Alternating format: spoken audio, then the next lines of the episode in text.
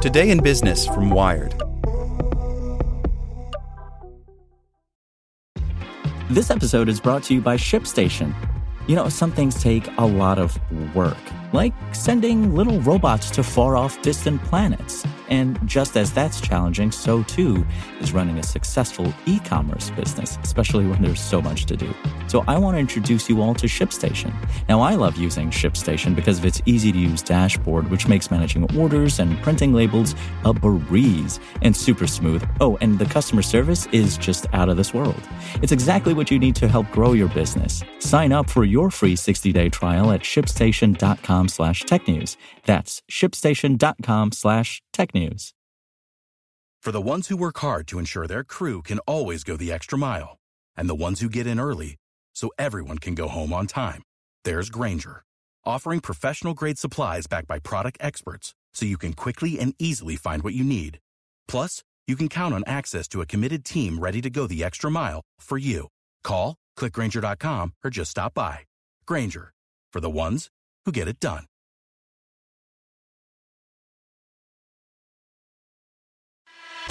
Welcome to the spoken edition of Wired.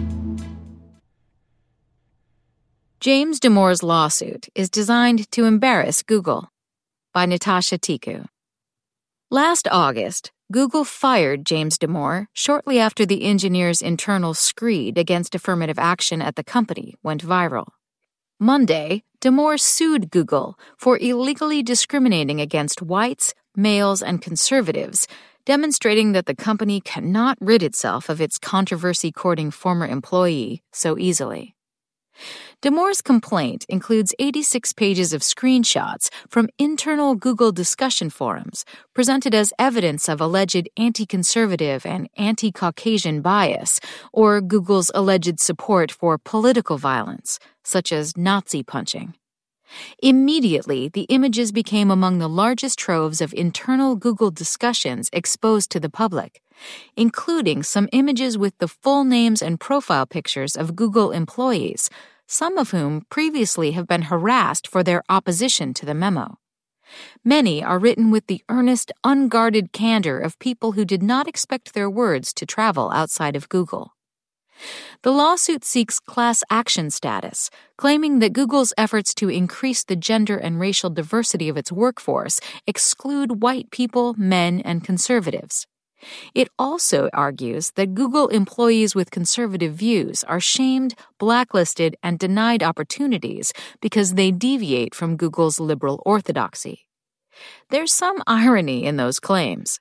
Google's overall workforce is 69% male and 56% white, according to the company's most recent diversity report. Google's technical employees are 80% male and 53% white. Google's leadership is 75% male and 68% white. The company is facing a Department of Labor investigation and a private lawsuit claiming that it discriminates against women in pay and promotion. The claims of political discrimination are not based on the First Amendment, which does not apply to private employers, but rather on a California law protecting political points of view. Damore's lawyer, Harmeet Dillon, claims to have won settlements in California based on discrimination against conservatives before, arguing that treating white conservative men as a protected class would not be a precedent, it would simply be an application of the law. In a statement to Wired, a Google spokesperson said, We look forward to defending against Mr. Damore's lawsuit in court. Regardless of the merits of the case, Google now faces increased scrutiny on not only its hiring practices. At a Monday press conference in San Francisco, Dillon, a prominent conservative who was considered for a position in the Trump administration, said, It is not fashionable, and I'm sure it's going to be sneered at today on Twitter, but white male conservatives are treated unfairly in Silicon Valley. More than once, she asked conservatives who may have been denied a job at Google based on their beliefs to get in touch with her law firm. People should not have to prove that they didn't vote for the president to get a job at Google, she said.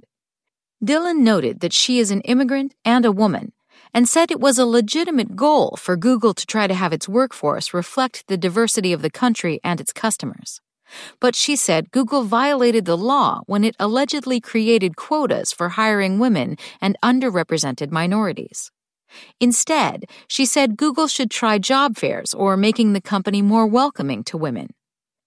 Dillon said class could include women and people of color because it was divided into subclasses white people, men, and conservatives, and Damore happened to embody all three.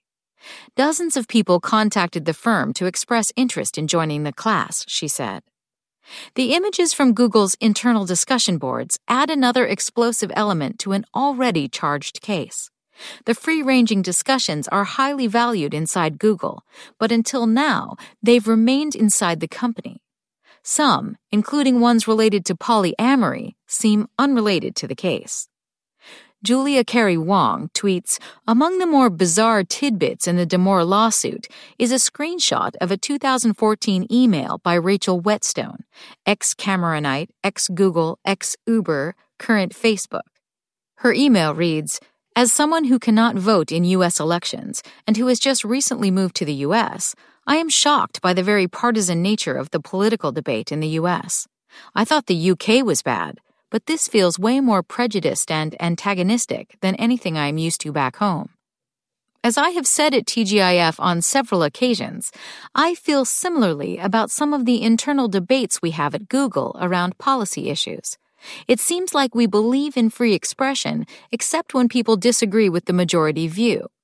These figures from Crowdpac, full disclosure, this is my husband's startup, give an interesting perspective on majority opinion in the Valley.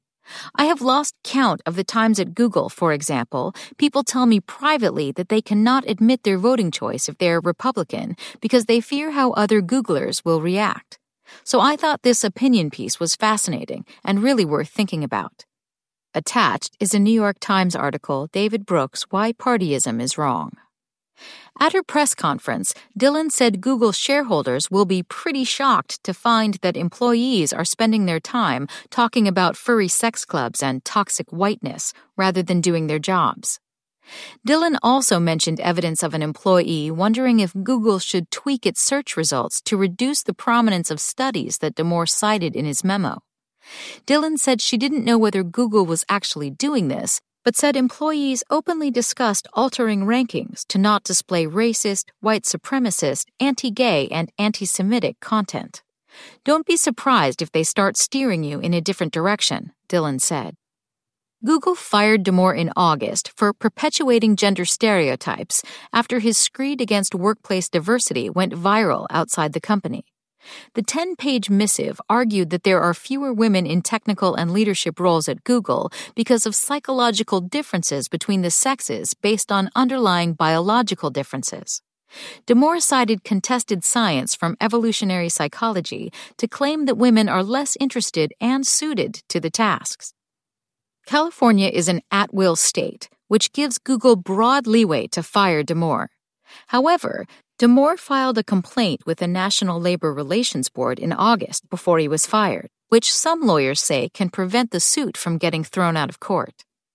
Damore himself said little at the press conference. He was asked about his memo's emphasis on biology, but evaded the question. Google CEO Sundar Pichai mentioned Damore's argument about biology in his note about why Damore was fired.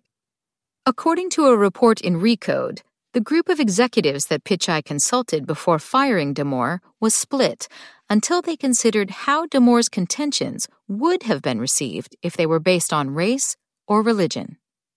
Louise Matsakis contributed to this article. Want to learn how you can make smarter decisions with your money? Well, I've got the podcast for you. I'm Sean Pyles, and I host NerdWallet's Smart Money Podcast – our show features our team of nerds, personal finance experts in credit cards, banking, investing, and more. And they'll help you make the most of your money while cutting through the clutter and misinformation in today's world of personal finance. You'll get clarity on strategies to help you build your wealth, invest wisely, shop for financial products, and plan for major life events. Listen to NerdWallet's Smart Money Podcast wherever you get your podcasts.